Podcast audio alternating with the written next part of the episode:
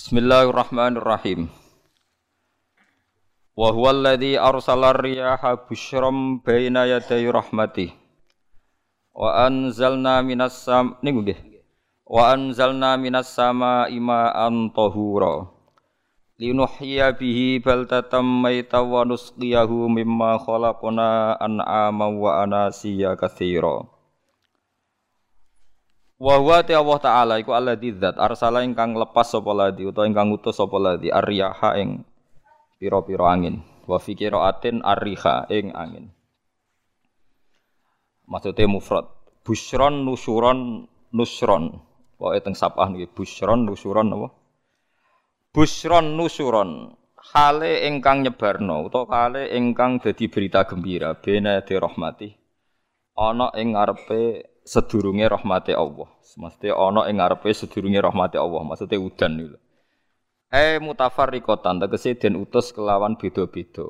Kudamal matori ana ing sedurunge udan, ngarepe udan, mukadimah udan niku ana angin. Wa fi qiraatin bisukunisin kelawan sukunisin takhfifan nusron. Wa fi ukhra bisukuniha fathin nun. Nasron masdaron. Wa fi ukhra bisukuniha kelan sukune sin wa dhammil muwahhadah lan domai ba badalan nun hale dadi gendine nun kira kita busron. Terus nak teng sapah iku nusuron kalian nasron. Terus nak kira kita napa? Busron.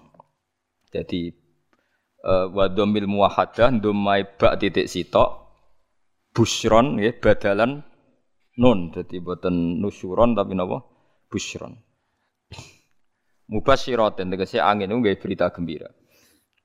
Wa mufradul ulati mufrate sing pertama iku nusyur. Nusyuran ka rasulin rasul rusul. Ya nusyur nusyur. Wal akhira utawi mufrate sing akhir iku nasyir.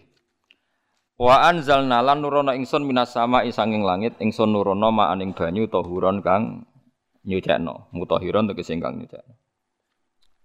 Eh sok kaya anut ana sing nyucekno nyucekno ora ana banyu najis.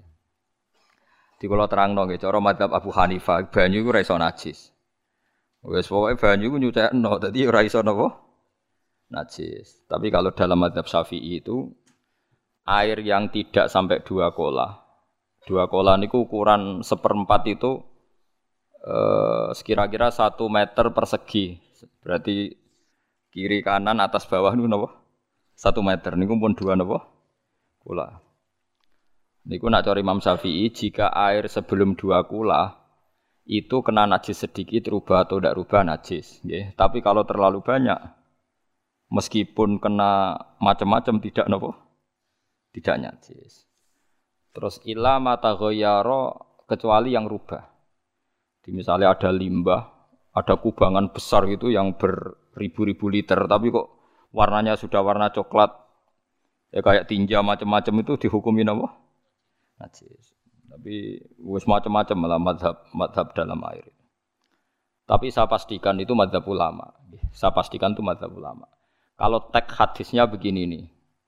Monggo nak jinak nabi latihan ijtihad. Enggak menyesatkan ya apa-apa, sementing ini latihan. Jadi di Medina, ini hadis di Musnad Ahmad.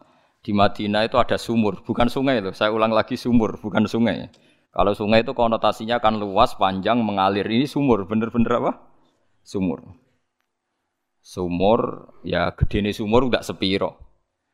E, Nabi itu wudhu di situ, terus diingatkan ya Rasulullah itu sumur dulu zaman sebelum engkau datang, sebelum ada Islam di sini, dipakai pembuangan jifah batang anjing dan nyuwun sewu kotoran orang head. Ya kotoran orang head. Terus saat itu Nabi ngendikan alma tahurun la yunat jisuhu syai'un kata Nabi yang namanya air itu menyucikan tidak pernah bisa kena najis ya. Alma tahurun la yunat jisuhu napa syai'un. Terus Nabi wudu. Ya sudah begitu. Ya sudah begitu sampai rasa jero-jero no. Alhamdulillah hadisnya ngono. Ya kan ya, paham kan ya? Mana nak sampean ditangkleti. Kulon sering ditanya sama orang-orang Jakarta, Gus, saya ini punya air langganan PDAM, itu dikelola dari sungai ini. Padahal sungai ini ini mulai tinja sampai sapi tank macam-macam ya ke situ semua. Terus gak baunya karena kaporit. Itu gimana itu, Gus? Suci ndak itu? Terus saya tanya, kamu pakai ndak? Ya sudah pakai, tapi tetap tanya hukumnya. itu kan seperti yang di Jakarta itu kan misalnya yang diolah itu kan sungai macam-macam tuh. Lah itu yang limbah keluarga ya kalau untuk nyuci piring nggak apa-apa. Sapi tank macam-macam kan ke situ juga. Ya kan ya, cara kok istihad ya. Karena kalau menurut Syafi'i dua kolah pun tidak ada pengaruhnya kalau terlalu banyak apa?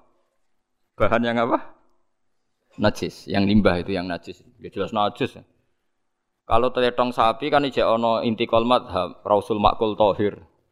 Kotoran hewan suci itu suci. Masih banyak mazhab yang mengatakan bahwa kotoran barang suci itu suci masih bisa intikal. Kalau kotoran manusia itu lebih kriminal, nggak ada madhabnya itu. Jadi kotoran ini wedus itu ono lama sing darah suci, tapi kotoran ruhin gak ono. Nah, itu kan repot. Makanya kata sebagian ahli hadis, sebaiknya hadis itu tidak usah diistihati, pokoknya Nabi ngendikan begitu gitu. Ya sudah orang terus ya sudah begitu.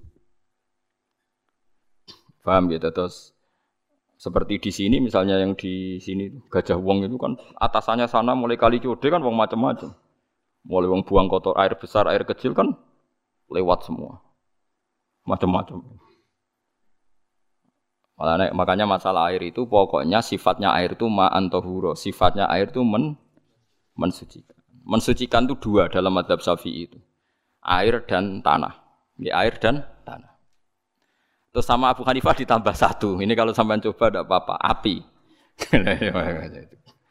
Makanya kalau ada boto, coroknya apa mus? Boto ya? Boto bangunan apa? Boto. Itu kan kebanyakan kan kadang kan tipak tipak buahan pletong itu kan dia. Terus dipakai boto. Campur-campur diulet-ulet. Terus jadi apa? Boto. Cara madhab syafi'i tetap najis dipakai masjid tidak bisa karena sebagian bahannya dari apa? najis. Cara mazhab Hanafi suci karena sudah dibakar. Karena api itu termasuk alat mensucikan. Alasannya Imam Abu Hanifah, orang yang fasek-fasek itu nanti disucikan pakai api neraka. Berarti api itu bagian dari alat mensucikan. Jadi misalnya Ruhin mau sholat dibakar sholat suci itu. Karena api itu mensucikan. Buktinya orang-orang yang masuk neraka nanti sebelum masuk surga kalau kan disucikan dengan api. Mana ada di neraka disucikan pakai air. Artinya kalau ada batu bata itu yang dipakai dari najis ya kemudian dibakar itu berarti cara mazhab Hanafi suci. Alhamdulillah tuh. Jadi kita bikin masjid nyaman karena banyak dianggap apa? Suci. Lewat apa? Lewat apa? Api tadi dia dibakar. Tapi yang ngeri. Nggih. Ben sampean ngerti mazhab gitu. Terus saya memang tak niati setiap saya ngaji entah satu dua tak sisipkan hukum fikih karena fikih ini yang kita alami keseharian. Ya, fikih ini yang kita alami apa? Keseharian. Makanya saya minta teks hadis tadi jangan rubah. Pokoknya ada sumur, sumur loh tidak sungai. Sumur itu kan airnya tenang, tidak ngalir. Nyatanya Rasulullah sudah dilapuri. Ini batang-batang anjing dan bekas orang-orang haid, ya kotoran haid itu dibuang di situ ya Rasulullah. Terus Nabi menjawab, alma la yunajis alma utahurun la yunajisuhu Terus orang-orang Syafi'iyah me, e, mentahmilkan dalam bahasa ijtihad itu dianggap itu mungkin sumurnya terlalu besar dan airnya terlalu apa? banyak sehingga kotoran-kotoran itu tidak merubah warna. Tapi kata yang lain-lain masa yang bener aja gitu, masa banyu diam dimasuki kotoran gitu tidak nopo. Nah itu ya itulah itulah istihad. Istihad itu ya. Istihad itu guyonannya kan gitu. Pendapat saya benar mungkin salah, pendapat Anda salah mungkin apa? Benar. Karena ya sama-sama mirip-mirip itu untuk menganalisis itu. Yang jelas Allah mensifati air itu ma'an tahura bahwa air itu punya sifat dasar men mensucikan.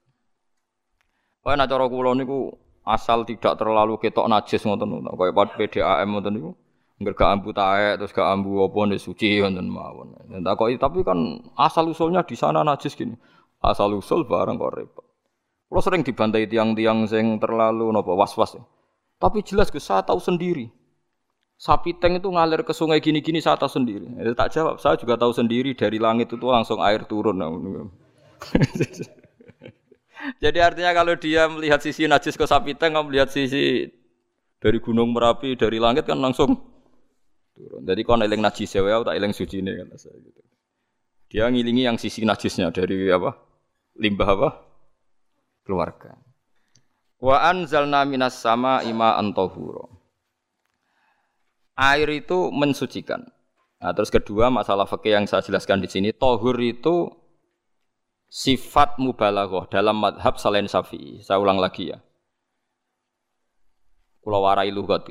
Kalau orang biasa terima kasih disebut syakir, disebut apa? Syakir. Kalau terlalu banyak terima kasih disebut apa? Syakur. Kalau kadang memaafkan disebut ghafir, orang yang memaafkan. Kalau sering memaafkan disebut ghafur. Jadi dalam disiplin lugat kalau wazan faul itu berarti menunjukkan terulang-ulang. Paham ya Apa? Terulang-ulang.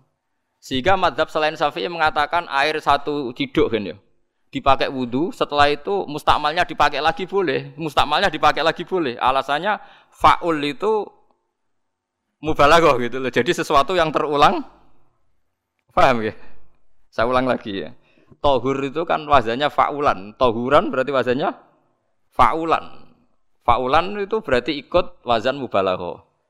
Kalau ghafir mengampuni, kalau ghafur sering mengampuni. Syakir terima kasih, kalau syakur Sering terima kasih. Berarti kalau tohir suci, kalau tohur sering mensucikan. Nah, makanya selain Syafi'i mengatakan air asal suci mensucikan dipakai berkali-kali tetap suci mensucikan. Artinya tidak ada mustakmal, ya, tidak ada apa?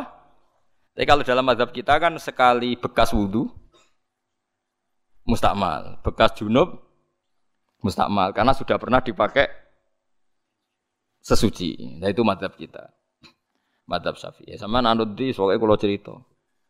Kalau cerita sama nak kedesek gitu, nganggu sing gampang mawon. Jadi gampang kan. Ya masuk akal karena memang wazan faulan itu untuk tadi untuk untuk litakrir tadi untuk mengulang kayak ghafir nyepuro ghafurun sering nyepuro. Paham ya? Makanya orang itu kalau dolim itu ya dolim. Kalau dolum banget dolimi. Makanya disebut Quran wa kanal insanu doluman jahula. Zalim itu zalim biasa, zaluman banget dolimi. Jahil itu goblok biasa, jahulan banget goblok. Berarti kalau tohuron banget nyucain berarti diulang-ulang. Makanya madzhab lain mengatakan air itu tidak ada mustamal. Dan saya kadang ya intikal mazhab begitu. Nah intikal gimana? Coba kalau di hotel itu mustamal. Hotel itu kan kotaannya cilik tuh kan. Tahu nggak hotel mari Kota Kotaannya cilik, Terus kalau kita misalnya junub atau apa pakai ciduk itu kan tetap nyiprat temus. Nyiprat kena banyu di kotak yang cilik. Jadi kalau gak intikal mazhab pusing kan kita. Iya kan? Terus kemudian intikal lah ya suci ya. Takoki pangeran, kok gue bolak-balik intikal mazhab Gusti. Jari sapa jari Gus Pak, ngono takoki ngono. Lah kowe muni kowe kok roh, takoki malah pusing. Kayak Bakhalil Bangkalan itu. Kalau nalkin mayat itu. Masyur Bakhalil Bangkalan. Tidak nalkin mayat itu. Yo yo, aku sibuk urusanku akeh. Takoki malaikat ngenteni Bakhalil. Tinggal mirip. Sing ngono tok. Nalkin meneh. Yo jiyo, soe nak takoki malaikat marabbuka manabiuka ngenteni ketuane. Maksudnya ngenteni dekne. Ya sudah ditinggal Ya orang ditakoki wong dekne orang kabudut. Pokoknya diwarai kabeh. Nah, terakhir-terakhir beliau rodok modern. Ngenteni ketua rombongan Jadi nanti yang jawab itu ketua rombongan. Tapi jadi tiru kan kamu takoki malaikat ngentosi Gus Aku teko tutuk imawon Gusti. Sewen. Yakin mugorokin ngomong ngoten kalau ngomong bukan nangkir. Kamu tahu kan tugas standar Anda apa? Ya tugas standarnya bukan nangkir nutuki iku biasa aja. Biasa nuduki takkan apa? Nah itu mungkin bagian. guyone wali ku jek mungkin. Kadang orang tuh engkar ndak bisa. Yaitu tadi piye wae resmi teknya Allah tuh yaumana kullu unasim bi imamihim. Nanti manusia dipanggil itu per ketuanya. Bukan per individu kesuwen. Jadi ada teori itu yang mungkin benar. Teori itu yang mungkin benar karena kita nanti di mahsyar juga dipanggil ketuanya dulu. Jadi ya ma'asyar syafi'iyah. Terus Imam Syafi'i disuruh maju ya ma'asyar malikiyah karena ketua ini nanti yang menciptakan madhab. Karena ada pepatah ad-nasu ala dini mulukihim. Manusia itu mengikuti tradisi ketuanya. Mungkin coba orang Indonesia mbok bodoh, mbok ora, mbok pinter, mbok ora, Abu Bakar ya radhiyallahu anhu. Coba kalau tradisinya Syiah, mungkin Abu Bakar laknatullahu alaih kan itu. Ya kita tidak tahu, tahu-tahu begitu. Akhirnya kita ketiban apik karena menghormati menghormati apa? Sahabat. Artinya ketua itu penting menciptakan suasana ketua itu penting. Coba kalau tanpa ketua mungkin kita tidak punya tradisi. Makanya dipanggil itu ketuanya. Paham? Makanya sampean milih ketua itu yang benar. Setidaknya orang ikhlas. Misalnya rapati benar, penting ini ikhlas. Ngeri itu kalau pas sampean dipanggil nunjuk ketua itu. Kemudian ketua partai, wah panggil pangeran bingung sampean. Ketua sopo nyebut ketua partai. Ketua nih partai dia celok pangeran Melayu. Wah ngadepi pangeran meriang tetep. Paham gitu. Jadi nanti sampean itu ditanya itu lewat nopo, lewat nopo ketua. Terus ketua nanti itu ngecek ada nur yang dipakai alamat dia ngikut tindak. Nah, yang paling ngeri ya termasuk Rasulullah. Rasulullah itu nanti pakai standar itu. Eh, inna umati yut'auna yaumal qiyamati hurran muhajjalin min atharil wudu. Itu kan ada tanya jawab sama sahabat. Kata Rasulullah, kamu tidak usah khawatir kalau saya meninggal. Meninggal saya itu baik. Hayati khairun nakum wa mamati khairun nakum. Saya hidup di antara kalian ya baik, setelah saya meninggal juga baik. Ya Nabi ya unik.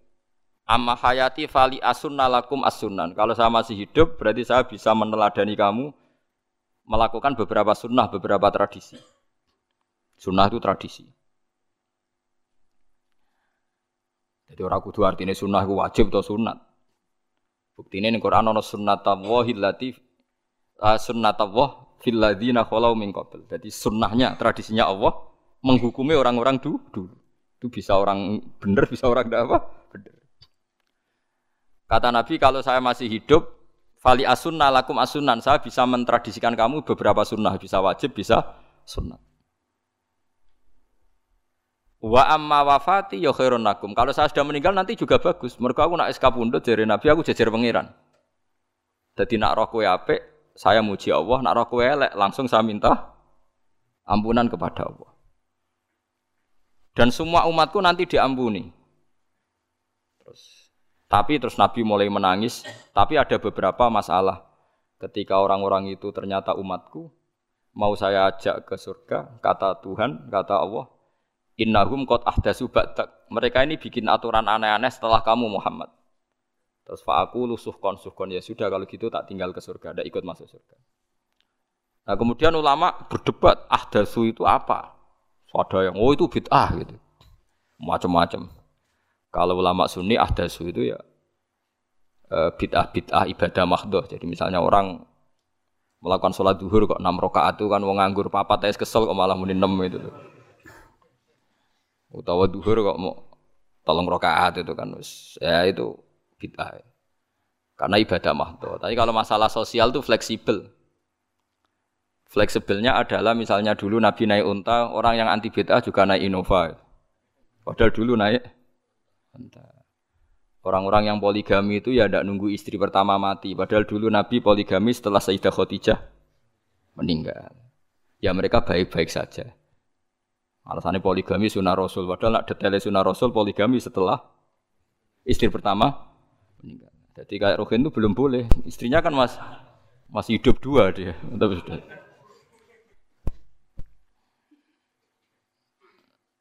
Nah, buatan artinya kalau sampean memaksakan gitu. Sampean kalau nggak percaya saya bacakan ayat. Wal khoilah wal bihola wal hamiro ditarkabuha wazina. Kamu bisa naik kuda, naik unta, naik himar. Setelah kamu naik dan kamu tenang di atas punggungnya litas tahu ala zuhuri summa tazkuru ni'mata rabbikum idza stawaitum alaihi wa taqulu subhanalladzi sakhkhara lana hadza ma kunna lahu Artinya ketika kita naik onta zaman dulu dan tagnya memang onta itu terus kamu baca subhanalladzi sakhkhara lana hadza Apakah sekarang kesunatan baca itu kalau yang ditumpai onta, sehingga kalau yang naik Innova tidak usah baca itu? Wah, aku numpakku ora unta kok, dadi ora usah maca subhanallah dia apa? Sakharalana. Dhisik Nabi maca iku mergo numpake unta. Ya ngajak goblok bareng to, mosok umat tepuk kanthi begitu tuh. Makanya sensitif, bakas bid'ah anda itu sensitif. Tidak usah dibahas, biasa saja. Nek senak cocok ya diem aja. Sudah, sebenarnya cocok kalau sampai ngelakoni, tapi tidak usah komentar karena jelimet. Saya pernah ditelepon orang, dimaki-maki. Orang sidoarjo. Padahal wong Jawa Timur, ya aneh. Karena ada orang matur Rasulullah namanya Abdullah bin Amr. Ya Rasulullah saya ini kuat kuat puasa terus. Kata Nabi jangan puasa satu bulan tiga hari saja itu sama dengan satu bulan penuh karena satu puasa sama dengan sepuluh. Masih balelo balelo terus terus termasuk menyangkut Quran. Ya Rasulullah saya ini tiap hari hatam Quran jangan satu bulan sekali saja baru hatam. Enggak ya Rasulullah, saya ini ingin sering khataman. Ya sudah kalau gitu seminggu sekali, sab alayal. Saya lebih kuat ya Rasulullah, tiga hari. Tiga hari saja khatam sekali. Ikra'hu fi salasin, kata Nabi. Ya Rasulullah, saya lebih kuat ketimbang itu. Tidak ada yang lebih baik ketimbang itu, kata Nabi. Kemudian orang itu anti semaan, karena semaan itu kan satu hari khatam. Paham ya? Maksudnya hadis tadi yang di Bukhari dipakai dalil Anti apa? Semaan. Karena semaan itu satu hari apa? Lewat telepon pertama lewat santri saya terus lama-lama lewat telepon. saya tanya, kamu bacanya hadis kira-kira sama saya banyak mana? Kayaknya banyak jenengan. Terus saya tanya, betul Nabi menyuruh khatam tiap tiga hari? Ya. Betul Nabi nyuruh khatam tiap satu bulan? Ya. Ya sudah lakukan saja. Anda sering nggak khataman tiap tiga hari? Tidak pernah, setahun aja tidak mesti. Lah iya kalau Nabi melarang baca Quran tiap hari kamu setuju, tapi Nabi nyuruh tiap hari khatam kamu tidak setuju. Enggak apa-apa, kamu anti semaan enggak apa-apa, tapi lakukan perintah Nabi tiap hari, tiap tiga hari khatam. Menang deh. Jadi, lah itu maksud saya. Anda tidak apa-apa milah-milah bid'ah sesuai versi Anda, pemahaman Anda, tapi yang fair. Kalau Anda anti semaan ya harus tiap tiga hari khatam karena dawe Nabi ikrohu fikuli salasin. Tidak juga kan mereka juga orang yang nggak jarang baca. jarang baca apa? Lah itu nggak fairnya di situ. Makanya dia biasa mawon. Cuman semaan apal Quran semaan. Nah rapal Quran ya wiridan malah lucu tuh rapal Quran kok semaan. Ya yes, ngono ae rapal ya nyemak kan, kok kesel ya mulai. Jadi bang nyemak sampai geremeng. Bariku mangan entek akeh kan malah lucu. Wong nyemak yo udah kurang ajar. Jajal kok nyemak kifa delok ngarep mbek guri tok. Gres kembar ya wis. Aku serah kelakuane wong nyemak. Kan dekne rapal kan ya. Biasanya nyegat guri to. Mau agar gurine kembar pojok ya. Wis. Mau agar gurine pojok kembar. Ya sing semaan akhirnya pinter sing maca kembar gurine. Paham gitu terus wau gitu tohuron tak latih gitu tak latih memahami Quran secara luwat. Mergo Quran bagaimanapun bilisanin arabiyim mubin. Ada ulama yang berpendapat tohir itu dimubalaghahkan tohur seperti ghafir ghafur, syakir syakur. Sebab itu menurut madhab ini tidak ada air apa mus mustama. Tapi kita biasa madhab safiyah apa ada apa? Ada mustama. Itu masalah-masalah istihadiyah. Ini masalah-masalah istihadiyah. Kalau masalah istihadiyah tadi pendapat saya benar mungkin salah. Pendapat Anda salah tapi ya mungkin benar. Wa anzalna minas sama ima antahura mutahhiron tegese banyu iku sing nyucekno. Linuhya supaya maringi urip ingsun. Bihi sebab anane banyu baldatan ing daerah maitan kang mati.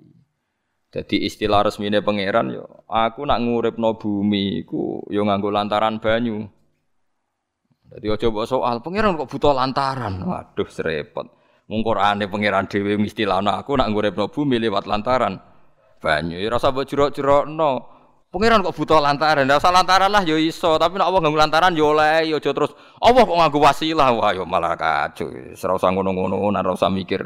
Pokoke Quran diwaca ora usah dipikir, pun iman nonton mawon kok repot. Iman kok napa? Kok repot. Linuh ya supaya ngurip-ngurip sapa ingsun bi sebab banyu baldatan yang negara atau daerah maitan kang mati. Jadi sampean jangan mengatakan kalau Allah untuk menghidupkan bumi butuh air ya keliru. Allah itu tidak butuh apa-apa. Allah itu tidak butuh apa-apa. Tapi kalau Allah punya sunnah, punya adat menghidupkan bumi itu pakai air, ya Allah jangan kamu atur. Kira pangeran kok ngatur. Itu kan ada cerita di kitab-kitab itu termasuk di Ihya itu. Nabi Musa itu sok dekat Allah. Jadi nggak mau mimik obat membuktikan bahwa Allah itu tidak butuh wasilah. Akokir itu maknanya obat-obatan yang dari herbal itu bahasa Arabnya apa? Al akokir. Dia setiap konsultasi sama dokter disuruh minum herbal itu. Enggak mau dia. Enggak, saya akan disembuhkan Allah langsung, enggak usah lewat obat apa herbal katanya. Tiap dokter ditanya jawabannya sama. Oh, dokter goblok. Kamu belum tahu ya kalau Allah itu tidak butuh wasilah. Malah marah-marah dia itu. Akhirnya dia konsultasi langsung ke Tuhan. Apa betul ya Allah saya butuh minum akokir? Terus lah kata dokter gimana? Karena herbal itu fungsinya gini-gini. Terus sa Musa sing gawe fungsi herbal ngono iku sapa? Nggih. Lah yo aku gawe fungsine ngono kowe ngombe kok ora gelem. Sing gawe ku ya aku. Jadi sing gawe bodrek ku nak kowe ngelu, bodrek mandi sing gawe ku ya pangeran rumangsamu sapa? Sing gawe ruhe nak bar kelon lego ya pangeran. Mangsamu sapa? Umane bojone ayu kan. Ah, sing wis pangeran ora usah aku isin gengsi, ora usah ngono. Kalau muni elek dibanding bojone ning swarga, nek ning donya ya ayu, nguruhin ya diselera kok udarane. Paham gitu. Terus itu masalah yang nggak akan selesai la yaumil kiamah. Jadi ada cara pandang langsung Allah itu ya bisa. Tapi misalnya ada sunnatullah ya jangan kamu tentang. Termasuk Nabi Musa akhirnya akhirnya Nabi Musa mau minum. Setelah minum sembuh. Terus ketika sembuh diberitahu Allah, memangnya kenapa kalau minum obat itu? Obat itu ada khasiatnya yang bikin juga Allah. Kok kamu kok kamu hindari itu alasannya apa? Wong yang bikin juga Allah. Makanya kalau kamu percaya wasilah, kalau terpaksa percaya, kamu harus yakin bahwa nomor satu adalah Allah Subhanahu wa taala. Kalau kamu takut orang itu syirik, ya gak apa-apa kamu lawan, harus kamu lawan. Memang selera kamu begitu. Kamu harus tidak usah ikut pakai, wong kamu khawatir, tidak apa-apa. Jadi sing khawatir sirik kira usah nganggu ali-ali, ora usah nganggu ake, tapi sing seneng dagangan ya nganggu. Ora usah jimat-jimatan ini hati napa booming ngoten mawon niati. Niati tak. Kulo nu akeh larang sedurunge rame-rame akeh. Barang akeh kerame terus mboten kula nggo. Wah, darani murah repot. Nggih kula mboten sombong. Dulu akiknya bapak itu zaman bapak Sugeng tuh pernah ditawar ditukar mobil. Zaman itu mobilnya harga 60 juta. Dan itu wasiat bapak untuk saya. Saudara saya sepakat itu untuk saya. Dulu kadang-kadang tak pakai. Setelah akik booming terus dikira ini yang gelondongan berapa kilo. Dua puluh lima ribu, ah, muruah, camah, coro Jawa camah, tidak pernah tak pakai. Saya yakin ikut turun itu, aki-aki yang mahal itu, karena dikira yang produk Ya, yang masal itu yang itu. Paham gitu, terus sampean biar tahu duduk perkara ini. Jadi tohur, ya tohuron itu sifat mubalaghah. Tapi kalau dalam madhab syafi'i, tohur itu ismul alat. Jadi tidak tidak maknanya mengulang-ulang sehingga Imam Syafi'i meng, apa tidak membolehkan wudhu pakai air apa mustamal. Lah menurut hadis tek hadis kayaknya benar Imam Syafi'i secara lahir. Karena Nabi ngendikan sisa air wudhu itu membawa dosa anda. Kata Nabi, jika seseorang wudhu maka kotorannya keluar dari ajvan, dari lapuk mata, dari apa, dari apa, sampai keluar dari mimbe ini azofirih, sampai keluar dari bawah-bawah apa? Kuku. Sehingga kalau air ini sudah membawa kotoran dosa Anda, berarti air ini kan sudah menjadi air kotor. Andai kan Anda muka syafah, maka air ini sudah penuh dengan kotoran. Nggak mungkin air yang sudah penuh kotoran dipakai wudhu lagi. Itu cara berpikir Imam Syafi'i. Ya, ya ikut mana ya Ya gampang kan kalau keadaan normal ya ikut Syafi'i, kalau air banyak, kalau tidak normal ya ikut mazhab yang lain. Kan gampang. Gitu aja kok repot tuh. Ya itu pentingnya orang ngaji ya di situ itu harus banyak banyak pilihan. Hmm, HP kartune loro masa madzhab mesti itu. nah, itu kan gitu. Nah, ya. Ya pokoknya gitu. Kalau yang percaya wasilah ya pakai istilah istilah pangeran linuhyabi baldatam mayit. Ada kata bihi. Allah menghidupkan bumi itu dengan pelantaraan air. Padahal Allah tidak butuh ah, perantaraan. Tapi yang anti ya nggak apa-apa. Memang yang percaya wasilah itu ya bahaya juga. Ya yes, pokoknya yes. Sudah pakai dua kartu apa susahnya tuh? Ya, ya gak apa-apa. Asal ada ilmunya, ya tidak karena emosi. Memang ada apa? Ada ilmunya. Linuh ya bihi baldatam maita. Wanus kiyahu. Lan nyirami ingsun. Yastawi podo baldatam maita bitakfifi lan takfif maita. Maksudnya buatan mayita tapi napa? Maita. Yastawi podo fi ing dalam dawa maitan apa al mudzakkar mudzakkar wa anas lan anas zakkarahu mudzakkarna sapa Allah taala hu ing dawa maitan bi tibaril makani kelawan diitung tempat mesti maitan wanus kiyahu meniku masalah nahwu lan nyiramno ingsun hu ing banyu ilma ategese banyu mimma sing perkara khalaqna kang wis gawe ingsun ingsun gawe siraman an aman ing pira-pira raja kaya kewan ibilan tegese unta wa bakaronan sapi wa namanan wedhus wa anasi lan pira-pira manusa kafiron kang akeh Iki unike Quran, kadang kewan mbek manusa iku dibakas dhisik kewane. Kok nak ndelok dosa mbek ora ya apik kewan. Tapi nak ndelok diakal mbek ora ya apik manusa, tapi nak didelok manusa mbek kewan niku dosa ndi? Dosa manusa. Mulane nak salat istisqa iku kesunatane gawa kewan. Lho nggih tenan mboten guyon, sampean delok kabeh kitab fikih nak salat istisqa kesunatane iku wong kon gawa apa? Kewan. Tapi aja kethek lho ya. Contohnya ngono iku ya kaya wedhus sapi, engko terus koyo gethek, ula, bulus wah, malaikate bingung wah. Maksudnya kewan ya kewan tapi aja bulus, kethek, ula. Mulane teng daerah mriku, teng daerah sarang nate kekeringan. Bareng kekeringan tiang salat istiqo ono sing sapi, go wedhus. Delalah bar salat istiqo iku udan. Tapi kalau seneng kiai ini, pas udan kiai ini menghentikan itu. Kowe aja GR nak udane krana kuwi ya krana sapi mbek wedhus iku. mergo ora duwe dosa, ya mergo ora duwe apa? Dosa. Lah yaitu agama. Agama itu kita kita tak abudi. Wong kita jari makhluk paling terhormat. Tapi nyatane nak istisqa butuh bantuan kewan. Itu kesunatan istisqa ngoten to. Tem mriki ngoten mboten mboten. Do nuntun wedhus ora? Napa? Mboten sing tek sing tek teng kitab-kitab Pak Sami to. Kan gue kewan kan? Tapi ya soal kewan mau kayak sombayak non. Wah, lah nak pasar ngasem mbok gowo mulai ular kobra macam-macam ya malah malah repot. Ndak ini menunjukkan gitu, karena manusia itu akeh dosanya. Mulane jemben teng ora-ora mahsar iku manusa ra kepengin apa kewan ra kepengin dadi manusa tapi manusa kepengin dadi kewan. Makanya nanti ketika ngadepi hisab gak kuat wa yaqulul kafiru ya alaytani kuntu napa turoba. Maksudnya kuntu turoba ya Allah saya jadikan kewan sing di akhir segalanya didawi Allah kuni turoban. Kamu sekarang cukup jadi turab.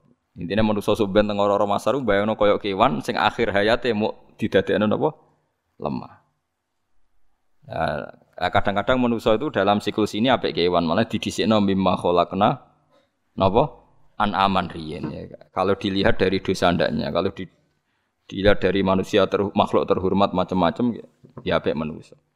Wa anasya lan pira-pira manusa kathiron kang akeh. Jamu insan ente lafat anasi jamu lafat insan. Wa te asli lafat insan iku anasinu. Fa udilat moko digenti apa anu nunun digenti ya aning ya.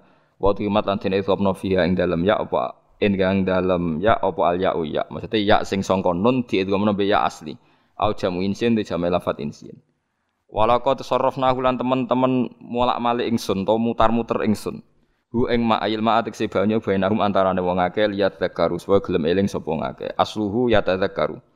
Niki kok usum nahwu le ultimat ya gamno apa ata utak fi dzalik ing dalam dal wa fi qiraatin liat kuru. Bi sukuni dzal wa dhammil kaf. Eh liat kuru nikmat Allah ing nikmat Allah taala bihi klan ma fa aba mongko moh sapa aktsaru nasi sapa akeh-akeh manusa. Moh ila kufuron kecuali mungkiri ning nikmat juhudan tegese mungkiri ning nikmat ngingkari li nikmati maring nikmat haitsu qalu sekirane ngucap sapa ngakeh mutirna bina ikada mutirna den kei udan kita bina ikada sebab posisi perbintangan iki supaya kula warai iki sampean nak ketemu Allah ben selamat. Niku kula jamin lah nak ilmu kula ini orisinil. Allah niku ada adat ada sunnah lah dalam bahasa Quran. Perkara iku ana alamate. Dadi misale ana mendung alamate napa? Udan. Terus Allah niku nggih damel sistem. Salih waladhi ja'ala syamsa dia awal qamara nura wa qaddarahu manazila li ta'lamu adada sinina napa? Wal hisab. Sehingga di sistem itu kita tahu musim hujan itu misalnya musim ini. Kalau musim kemarau ini posisi bintang pas di sini. Sehingga wong Jawa sing goblok lah roh musim hujan ini musim kemarau. Kalau ahli hisab, ahli astronomi ngerti kalau matahari di sini berarti musim ini, kalau matahari di sini musim ini. Begitu juga musim panas, musim gugur macam-macam. Itu kita tahu itu sunnahnya Allah dan itu yang bikin Allah kita tahu. Tapi sekali ada hujan kok kamu bilang begini, wajar udan deres wong rendeng. Itu Allah tersinggung karena kamu nganggep udan itu jasane rendeng ora jasane pangeran. Gak repot ngadepi pangeran. Ya memang begitu.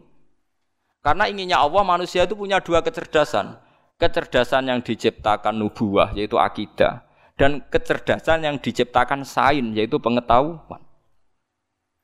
Itu itu inginnya Allah. Jika menyangkut hisab dan ruh yang diperdebatkan Muhammad Muhammadiyah itu sebetulnya juga masalah sepele. Masalah sepele itu begini. Siapa sih yang mungkiri hisab? Wong hisab itu ya nasib pangeran lita alamu ada dasinina wal hisab. Siapa sih yang mungkiri ru'yah? Wong ru'yah itu hadisnya sahih. Nggih sumu li ru'yati wa aftiru li ru'yati. Fa in humma alaikum fa akmilu idata saban salasina yauman.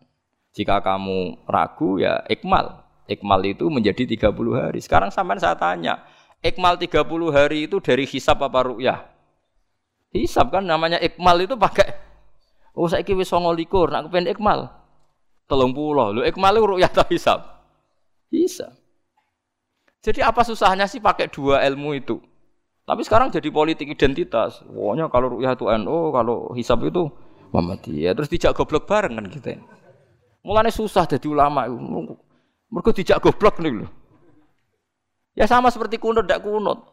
Saya Muhammadiyah itu lahir tahun 1912, NU 1926.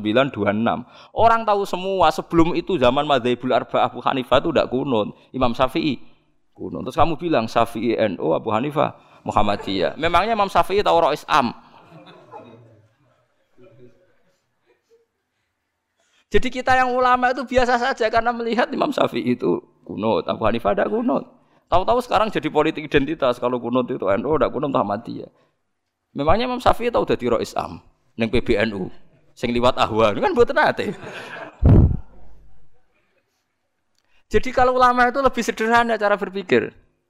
Ya sudah, hisab itu ya ilmunya Allah, ruya ya ilmunya Allah. Jadi misalnya dagang dihitung, kalau dihitung itu rasional berarti sain.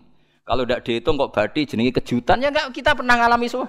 Kita pernah ngalami dua-duanya kan. Dihitung ya pernah laba, kejutan ya pernah. Musim sulit dagang rugi ya biasa, kecengklok rugi kebodon biasa sama pernah anggap aja kalau rutin namanya sain sesuai hitungan pengetahuan. Kalau model ngono kejutannya selesai kan. Kok dibenturkan? Kejutan sama rutin itu absolut mana? Akurat mana? Ya ngajak goblok bareng. Paham ki biasa mawon wong sing seneng ilmu tuh ben biasa roh iku roh dojo ben ya ben biasa. Nah sekarang itu usum anti ilmu itu usum yang usum sekarang itu politik nopo iden identitas. Soalnya batik wong Yogyo, wah batik nasional berarti orang batik wong Indonesia, anak batik rawang Indonesia. Jadi batik us nopo pakaian nopo nasional. Ya golek hadis nganti ngelu kesunatan ibadah nggak lebih putih. Ora ana kesunatan ibadah nganggo klambi napa? Bathik. Tapi nak kowe wong alim ben diarani klambi putih gak wajib, kudu kadang-kadang nganggo bathik, nggo nunjukno nak nganggo putih iku. Saya tuh seingat saya belum pernah ngaji gak pakai baju putih. Karena pikiran lu sederhana sering ditanya, Gus kowe wong alim ora tau. Nak joban koyo wong Arab. Nak batik kesane kok ora sunah Rasul, sunah Rasul seneng putih, setengah-tengah nganggo hem putih wis sunah Rasul tapi tetap Indonesia. Wis tak pikir nonton. Lah rugen ra mikir kanggo batik. Tapi itu tadi saya masih husnudon. Jika jadi tren nganggo kelambi hem putih dianggap wajib, harus ada yang pakai batik untuk menunjukkan kalau ndak wajib. Lah mungkin dia termasuk begitu melok. Makome dekne iku wis nglurusno. itu ndak tahu saya kalau Oh itu berarti sudah tinggi kelasnya sudah tinggi. Jadi menurut saya tengah-tengah ya pakai hem putih kalau sholat. Tengah-tengahnya adalah nak jubah terlalu Arab. Nak batik be Nabi ngendikan kesunatan ibadah itu pakai putih. Nganggu mori kok orang mati ya sudah hem, ya sudah tengah-tengah. Menurut saya, sama ndak harus ikut saya. Tapi jika itu dianggap wajib, kadang-kadang jangan pakai putih. Seperti Jabir bin Abdullah itu terang-terangan, sama tak ceritani. Dulu ketika Jabir, ya Jabir bin Abdullah sahabat yang terkenal itu Jabir itu termasuk minas bikin ala walin itu. Jabir itu sholat di masjid itu bajunya dicopot. Terus sarongan itu dicancang di gulu. Kayak wong kuno-kuno. Sarongan sitok dicancang di gulu. Bawa baju diletakkan di soko-soko masjid. Setelah itu orang tabiin tabiin melihat dia secara sinis. Tabiin itu generasi setelah sahabat. Marah-marah ketika dimaki, masa engkau sahabatnya Nabi sholat bisa bin wahid pakai baju satu dicancang bisa. Terus Jabir mulai cerita. Kamu jangan bilang pakai serban itu sunat. Kamu jangan bilang pakai jubah sunat. Bagaimanapun menjadi sunat karena kamu punya. Sehingga kamu bilang sunat karena kamu punya. Dulu kita-kita zaman Rasulullah masih hidup. Kita semua itu tidak punya baju. Punyanya satu. Sehingga Nabi tidak berani mensunatkan pakai baju dua kesunatan serban. Karena kita hanya punya pakai baju satu. Kita harus mikir bagaimanapun di antara kesunatan itu karena kita mampu. Setelah tidak mampu tidak ada sunat. Terus Jabir mulai marah-marah termasuk yang diceritakan. Kalau kamu bungkus orang mati gimana? Ya tak bungkus utah sampai sikil beda sih raketok. Ya kan ya, nah ini yang mati dibungkus sempurna tuh. Nanti kok pepes itu ya dibungkus, terus bariku lagi dibuka raine ya, ya mus. Sing mudin-mudin rai ya. Terus Jabir cerita, Cara kowe wajib to ora jare Jabir? Nggih wajib. Ya wajib mergo iso. Terus dia cerita, dulu Sayyid Hamzah dulu bapak saya Abdullah Jabir bin Abdullah. Itu saking nggak adanya baju. Itu nak ditutup sirai mbek sarong, mboten kafan. Iku ketok sikile. Nak ditutup sikile ketok sirai. Akhirnya domatur kajing Nabi kon nutupi sirah waj al ala rijlihi sayan min idkhirin. Akhirnya sing sikile ditutup suket. Saking gak anane baju. Kowe saiki Islam wis jaya kecangkeman sithik-sithik muni sunat wis dimaki-maki mbek Jabir. Wis meneng jar. Terus terakhir ngendikan ngene. Aku nglakoni iki liyaronil ahmak misluk. Mancen tak jarak aku salat ngene iki bento-bento kowe ben roh. Nak dhisik sejarah Islam ngene iki. Liyaroni al ahmak misluk. Ahmak ku bento sing level tinggi, medium men. Itu ulama betul ya begitu. Saiki wong Islam jog tuku kurma gampang. Sidik-sidik buku nganggo kurma, sunah Rasul mergo nganggo kurma. Ya perkara ini kelar tuku. Zaman kene Gunung Kidul melarat nganggo apa? Aneh-aneh gitu. Makanya di fikih jelas, nah iso kurma, nah iso asal manis, nah iso asal gak nyolong titik wis. Kok cek repot ya hukum. Bagaimanapun kue kecangkeman muni sunan mergo mampu. Zaman kira mampu orang muni padahal hukum itu dhisik-dhisik. Hukum itu baru apa sudah kemarin-kemarin? Wis meneng ae. Kula ge sering, ngger kula kan kiai, ngger but poso sering sowan kata. Kadang sing sowan luwih mlete timbang kula. Gus kurma Gus, nggo apa? Nggih sunah Gus. Ah sunah mbahmu pangan kowe. oh kiai mbok warai ra sopan. Aku nak buka aku tegan. Wah aneh-aneh ya. Namun di sunah sunah dia ora usah kecangkeman. Lagi bukan ukur mas pirang tahun, lebih kali tahun Gus. Umur piro? Patang pulau Gus. Ah, tolong pulau walu tahun gak anggus sunnah lagi rong tahun gegere gak karuan. Biasa saja. Dulu Nabi itu ya biasa. Nabi kalau zaman ngendikan yang ngeper sampai empat kali. Kalau gak mampu ini, ini. Kalau gak mampu ini, ini. Nabi kalau ngendikan ya gitu sampai diulang-ulang. Karena Nabi tahu tidak semua umatnya gampang mendapatkan itu. Misalnya Kak Faroh puasa dua bulan nuntut, kalau tidak bisa ngasih makan orang miskin sekian, kalau tidak bisa gini sampai sampai habis. Kulu ma'rufin sodakoh, kalau tidak bisa ya Rasulullah firsana satin, sampai ludus gak bisa sikit tamrotin. Kalau gak bisa fabi kalimatin toibah, cangkem sing ape. Nak raiso sementing udah merengut. Terakhir walau bitol kotin apa? Wajin. Itu lama mewarisi sekian kebaikan yang diajarkan Nabi, tidak terus dipatenkan satu ngel-ngel wong. Kau apa ngekek kurma kok bareng sumber. Wes pangan dhewe entekno. Ya ana sing sabar. Wes kula tobat Gus mun mboten ngomong-ngomong ngono. Yes, yes. Ya biasa saja. Kalau ingin sunnah-sunnah biasa saja. Dawe Nabi wal qasda wal qasda tabluhu. Kamu itu yang biasa saja. Biasa itu ya standar saja. Ya biasa. Jadi Nabi dulu kalau melakukan sunnah itu biasa. Sunnatun sanaha Rasulullah Shallallahu Alaihi Wasallam ini sunnah yang dilakukan Nabi. Tapi di luar yang azimah, azimah itu yang wajib atau fardu ain itu sahabat biasa. Karena bagaimanapun kita bisa begini karena mampu. Seperti Jabir tadi, orang bisa sholat pakai serban, pakai jubah karena mampu. Zaman Nabi awal Islam, sama lihat Bilal, nah ada nak belodor gitu tuh. Sama lihat film Umar atau film-film Bilal. Itu memang nyata dulu itu lah ya jitu ahaduna illa sauban wahidan. Tidak ada yang pu kecuali punya baju apa? Sama dulu film-film, mulai versi seneng kitab sampai versi film itu sama. Bilal nak adzan ya blodor. Ora-ora adzan di blodor gak sopan. Oh memang ya duwene klambi mau sitok iku. Adlok ceritane Sa'labah, bar salam langsung melayu. Berkali-kali yang bersalam melayu. Jebule apa hinta kayak ya salah bang bersolat orang witir melayu kenapa? Saya takoi ya Rasulullah, takoi Nabi. Salah bah kata sahabat-sahabat, kue nak sholat bar mulai langsung melayu. Ya Rasulullah, kami kulo namun setunggal istri saya di rumah aja utuh. Bisa saking saking tidak adanya baju. Oh, saya nang sunat no kon. Ya begitu. Makanya ketika Sayyidina Umar ida ausa Allah fa ausiu. Nanti kalau sudah jembar ya jembar. Nak lagi ruwet dia ruwet. Ya sudah biasa saja. Paham ya? Jadi kalau suwun misalnya malah yudroku kulu, la yudroku nopo kulu. Kalau tidak bisa semua jangan sama sekali. Jadi misalnya kita tidak bisa jubahan, tidak bisa serbanan, mereka rawang Arab. Supaya saya tidak keriting jubahan kok tonggo ya buyu. Paham ya? Wah aneh. Kemudian orang kaji kok jubahan malah digugat wong akeh. Ya sudah pakai hem putih saja. Sementing dua semangat sunnah putihnya misalnya. Ya tengah-tengah gitu. Tapi kalau kira-kira dianggap wajib ya kan ganti badik kayak Ruhin itu. Itu makomnya sudah itu tadi.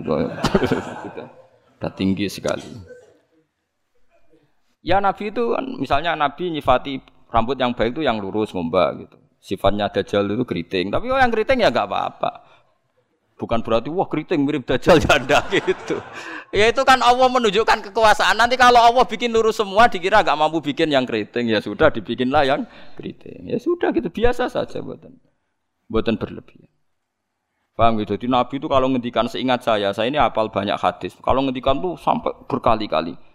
Itu tadi mulai kalau sodakoh pakai ini ini, kalau ndak mau minum sampai mulai firsana satin sambil wedhus ijek larang. Walau bisi kita roh separone kurma. Masih kadang tidak mampu fabi kalimatin thayyibah. Enggak mampu lagi. Ya soalnya tak sodaku walau bitol koti wajin. Sodakolah meskipun dengan ceria. Itu sirinya kenapa saya ngaji guyon. Karena paling tidak ceria ceria itu happy coba kalau saya ngaji merengut menang terus kita nyesal terus saya ngaji kan mikir Gus Bak kurang apa kita ngaji kok ono sing kurang Oh, terus yang kedunya nafsir wah paling kurang sangune. Wah jadi repot. Mulane kula ngeten wis tak pikir, mang sampun tak pikir. Guyon kula mek sampean nangis mbon ndi ganjaran akeh ndi. Mergo guyon kula bi ilmen nangis sampean mikir utang. Jadi terakhir sodako tolkoti wajin, wajah yang ceria, yang happy. Kowe iki happy kan yo seneng, paling gak gak mikir nasibe kan. Kiai iku happy ben Jajal misalnya kayak dikiai kok rogen sumpeng, mau coba kukar kukur, bariku angop, bariku kukur kukur meneh. Kan wong mikir, waya tanggale bayar apa piye kredite. Waduh. Apa waya ditarik sepeda motor kan orang terus menafsirkan macam-macam. Sing elek sing wong alim mulai nafsiri paling terkipe ra iso. Wah, paling elek. Ya nak wong alim kan ana ukur-ukur mesti nak sing suudon kan paling macane bingung terkipe ngono. Ya macam-macam lah sesuai asumsi nopo. Jadi kalau suwon sama nak jadi kiai nak raisa sodako macamnya terakhir ceria. Mereka Nabi ngendikane terakhir tak sodaku walau bitol koti wajib bersedekahlah meskipun dengan keceriaan nopo mu muka atau wajah. Mau namun kalau itu Nabi diulang-ulang. Jadi kalau ngendikan tuh diulang-ulang. Sekarang tuh orang mau mendorong sunnah Rasul itu satu. Ya berat bagi yang nggak bisa melakukan itu apa? Yang nggak bisa melakukan itu apa? Berat. Jadi dibacalah hadis itu dibaca utuh. Ya bukan kita apa ya mau sekolah kepingine KB umat Nabi itu happy. Mereka selama itu tidak maksiat berarti anut ajaran kaji Nabi Muhammad Shallallahu Alaihi Wasallam. Ma Rasulullah bena amro ini ilah taro aisarohuma malam yakun isman. Rasulullah itu tidak pernah disuruh milih dua hal yang berbeda kecuali milih yang paling gampang. Asal itu tidak barang dosa. Itu hadis mutafak alaih. Ma Rasulullah bena amro ini ilah taro napa aisarohuma malam yakun napa isman. Jadi Nabi itu tidak disuruh milih dua hal, mesti milih yang paling gampang asal tidak nopo dosa. Makanya Nabi kalau ditanya ya Rasulullah sampai nanti tawaf pakai unta apa ndak? Kesel di, nggak kesel melaku, ya naik unta saja. Makanya Nabi kalau tawaf dulu pakai apa? Unta. Terus saya mulai Arab Saudi PG MRT berkoordinasi Nabi unta terus saya nganggo nopo kereta lingkar. Sekarang baru diperdebatkan. Cek kurang ajar itu sebenarnya no tamu spesial, misalnya pejabat negara sebenarnya atau wafu numpak kereta muter diarani rasah di Nabi numpak unta, diarani sah kurang ajar ning dhuwur. Terus sampai angop-angop terus tawaf. Sampeyan muni sah ta ora ya. Munis rasah Nabi dhisik tawaf. Ngagem unta muni sah kok kurang ajar e. Wah, ya misalnya pak kereta asenan ya, anggap sidik-sidik sebeng pitu. ya kurang ajar juga. Saat ini lebih diperdebatkan, tapi ya mbak, Sing bakas ngono ben ngerti hukum sampean. Ben ro anak kiai ku bingung, ulama yo mikir hukum. Iku ketok ceria kula, sampean ora bingung ora ceria. Fa aba mongko mo sapa aksarun nasi sapa akeh manusa. Mo ila kufuron kecuali ngafirin nikmate Allah. Juhudan. Tegese ingkar li nikmat lin nikmati maring nikmat. Haitsu qalu sekirane ngucap sapa kufar mutir nabi nawi kada mutir nadien ringi udan kita binawi kata sebab posisi bintang sing ini walau syi'na la ba'atsna fi kulli qaryatin nadhira. Walau syi'na umpama ngersakno ingsun Allah la ba'atsna yektine nugasno ingsun utawa ngutus ingsun fi kulli qaryatin.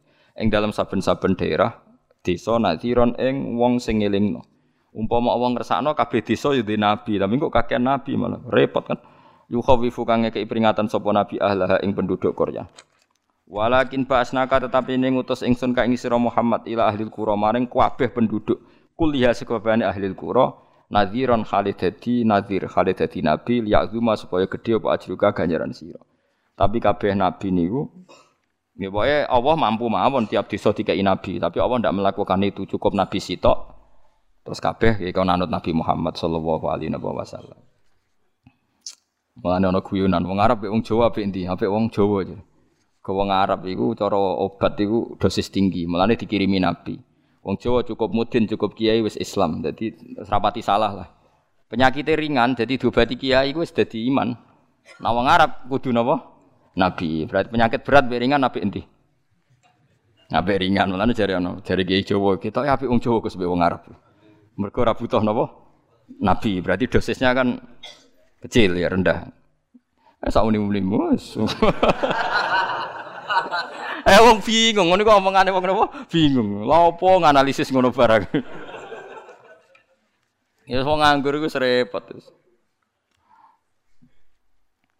Fala tuti mongko aja nurut sira al kafirin ing pira-pira wong kafir fi hawahum ing dalam hawa nafsune kafirin. Jadi aja anut wong kafir ning menyangkut hawa nafsu. Tapi nak menyangkut kebaikan wong kafir sing kita kadang kalah baik dalam hal sosial. Ya malah Allah kadang melehno kita, mereka kok kalah mbek wong kafir. Gini misalnya ngeten gini, makanya Imam Suyuti nafsiri falatutil kafirin ay fi hawahum. Dalam hal yang bersifat hawa nafsu. Misalnya begini, saya contohkan Allah melehno wong mukmin. Ada sahabat ketika perang itu tangannya terputus, kakinya juga terputus. Terus matur Rasulullah, ya Rasulullah gara-gara perang derek engkau, saya tangannya putus, kaki saya putus. Ternyata tidak diapresiasi sama Allah, malah disalahkan.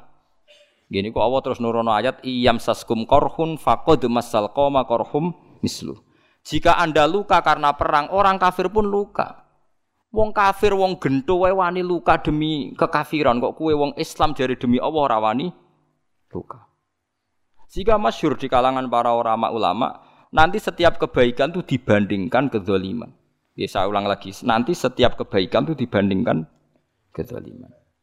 Misalnya kita jadi kiai, jadi kiai ora enak, ora gaji tetap, tepak-tepakan, kadang untuk duit, kadang ora. Enak jadi PNS, gajinya tetap. Nanti kita disalahkan Tuhan. Pedagang narkoba itu gajinya juga gak tetap. Risikonya tinggi ditangkap polisi, hukumannya mati itu saja berani. Kue ngiai terima ngono rawani. Kue tahajud kanyeben, bungi-bungi tangi tahajud kanyeben. Tukang maling ayam bungi-bungi tangi, nyolong. Resikonya tinggi, ya anyep, wani. Jadi nanti kue di depan Tuhan dimaki-maki, kesalahan kita akan dibandingkan kezaliman. Nah, soleh diutangi duit ra oleh medit, sebenarnya dibanding no. Maling be maling utang-utangan, orang soleh ra utang-utangan. Ya emang begitu. Nah itu yang dimaksud ayat intaku nu ta'lamuna fa innahum ya'lamuna kama ta'lamun wa tarjuna minallah ma la yarjun. Jika kamu merasa sakit karena berjuang demi agama, orang-orang dolim juga sakit karena kezolimannya. Toh mereka berat, berani. Coba jadi kiai bandar narkoba resikonya tinggi mana coba? Resiko jadi bandar narkoba. Antar geng narkoba juga musuhan, takut ditangkap polisi. Jadi kiai paling ngomong kasut sidik-sidik. Paling mau ngerasani. Kiai songene ngomong tok, rai song lakoni, paling gitu.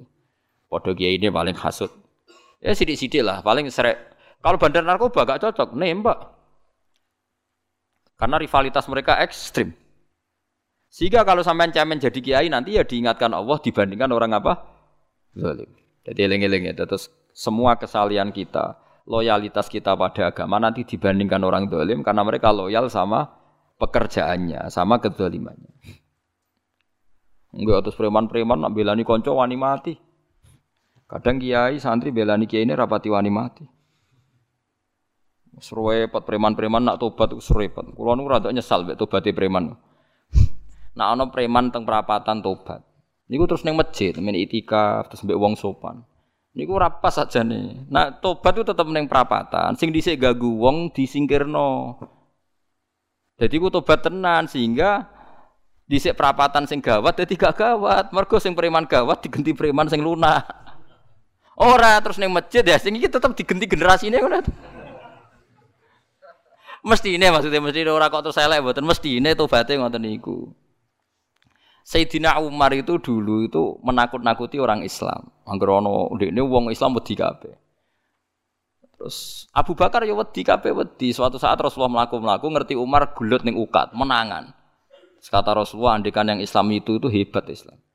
Hanya Rasulullah berdoa, wa ma'izal Islam fi Umar. Akhirnya Umar masuk Islam. Hari Kemis masuk Islamnya. Ya kira tahu mikir itu saat dinane ini, roh saat dinane dengan Kemis masuk Islam Jumat. Neng omae ADE, ning gone IP ini. Kau dibaca no Quran surat Tuhan. Bareng Islam metuki Nabi, mohon walhasil bareng Islam dengan Umay Zaid bin Arkom dengan bene Nabi terus langsung marani Umay Abu Jahal ora terus neng masjid menengah buat langsung marah Abu Jahal. Angger ke gagu Nabi tak patah ini. Bariku mau Abu Jahal. Aku saiki wis Islam iki gak Nabi tak ini. Gentenan wong kafir sing delik. Paham nggih? Jadi enak lho maksudnya. Lah misalnya terus Umar jadi sopan santun terus ketemu wong dilo, ketemu Abu Lahab ya monggo dari akhir. Wah. Kacau. Artinya gak ada perubahan kan kalau gitu. Lan Ruhin mantan preman boten kok tobatin yang kene ora roh. Boten harus kiai dene. Mesti ini ngoten. Makanya Wahsi, Wahsi itu yang bunuh Sayyid siapa? Hamzah. Karena dia disuruh Hindun itu, istrinya Abi Sufyan itu. Itu setelah membunuh Sayyid Hamzah dan dia Islam. Dan Nabi tidak siap melihat wajah Wahsi. Sumpahnya Wahsi apa? Saya bersumpah akan membunuh orang paling dibenci Rasulullah. Sebagaimana saya pernah membunuh orang paling dicintai Rasulullah. Terus tobatnya dia mata ini Musailama al-Kadzab. Wong sing ngaku Nabi ngarang Quran. Itu tuh sing mata ini sinten? Wahsi. Jadi wasi sebagaimana aku pernah membunuh orang paling dicintai Rasulullah, tobat saya membunuh orang paling dibenci Rasulullah. Ya misalnya terus wasi tobat, sampai nyapu masjid, terus, terus gak duwe selera tarung, zaman kafir tarungnya tenanan, bareng Islam menyapu masjid. Bariku ngiseni jedinge terus bareng tidak perang wedi wae ya repot. Ya niku ide kula tapi ora kudu lakon. Ini mau cerita-cerita ilmu, sampeyan ora kudu nglakoni. Itu gale wong preman brah-breh. Blojo narkoba entek akeh dilakoni, nggo judi diakoni.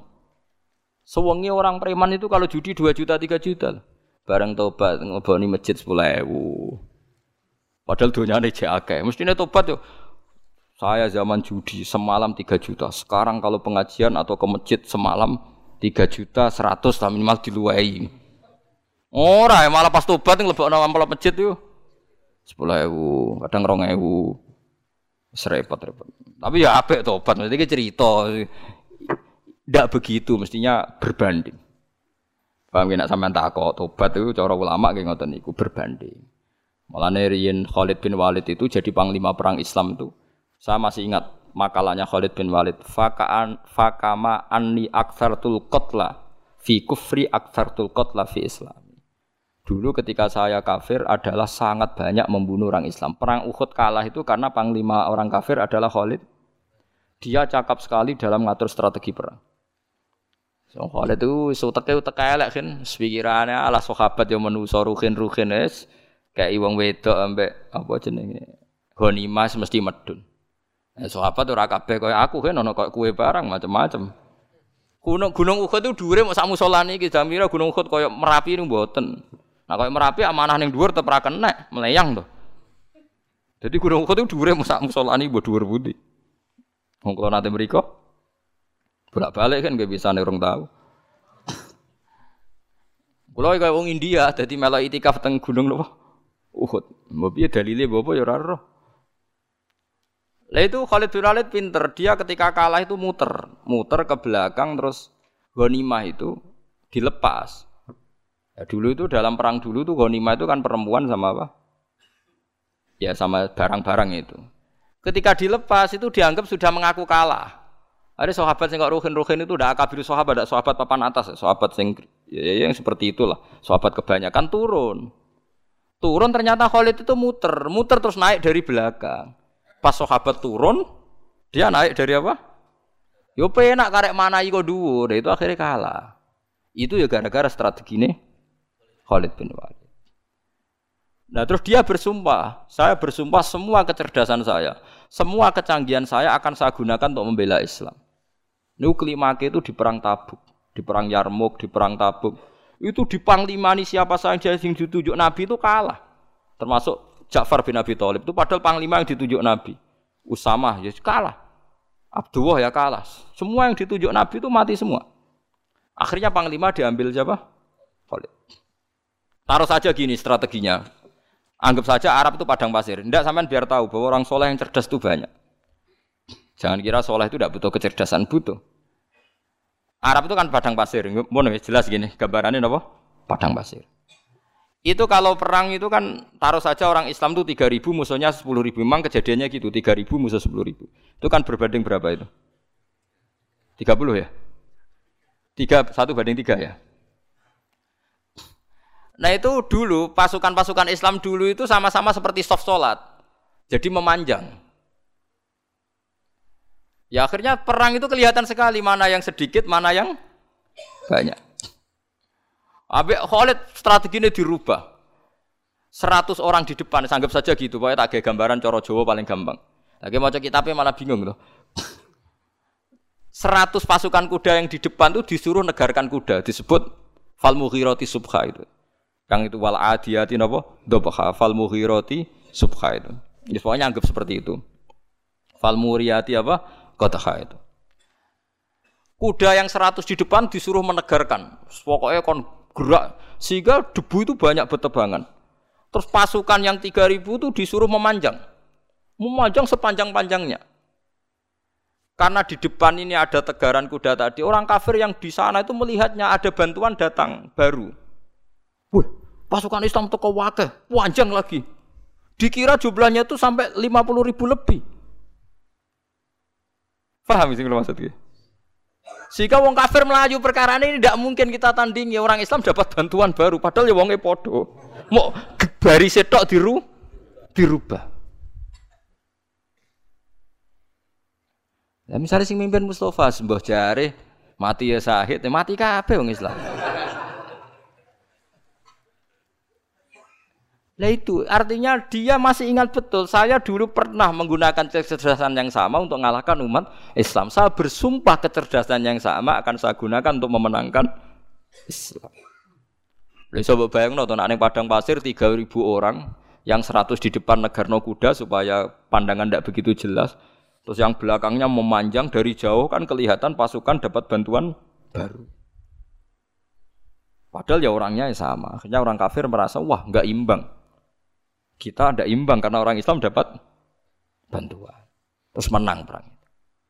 Itu tobat bener gitu loh. Orang kok pas kafir cerdas, buareng Islam tobat nyapu masjid. Es barigus ngaji ngantuk. Padahal zaman kafir cerdas, memperdayakan ekonomi nganti suga bergeder. Bareng Islam terus dunia nentek melarat terus nyapu masjid sebariku sholat qobliyah dia mulai nggak poso sunat. Ya tidak apa-apa itu, tapi suge tetap kok zaman kafir suge.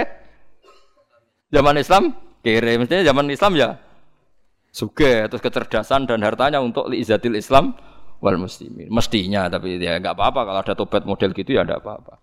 Ojo kok terus dari Gus Pak ngono elek ya ora ana jenenge tobat mesti ape tapi nggak fair gitu loh. Masuk masuk zaman nakal serius, zaman tobat sekenanya itu kan Fala tuti mongko joto at sira al kafirin ing pira-pira kafir fi hawahum ing dalem selera hawa nafsune wong kafir.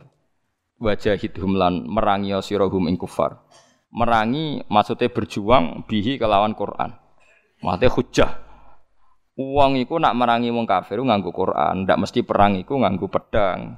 Niki jelas kita bire wajah hidum bihi ebil Quran. Maksudnya perang nganggo Quran itu kita melatih argumentasi atau hujah yang dengan hujah itu jelas-jelas ketok bener ya agama napa is Islam. Wajahid lan merangi sira hum ing kufar bi iklan Quran ayat Quran itu se Quran jihad dan kelawan perang atau kelawan jihad kelawan berjuang kabiran kang gede.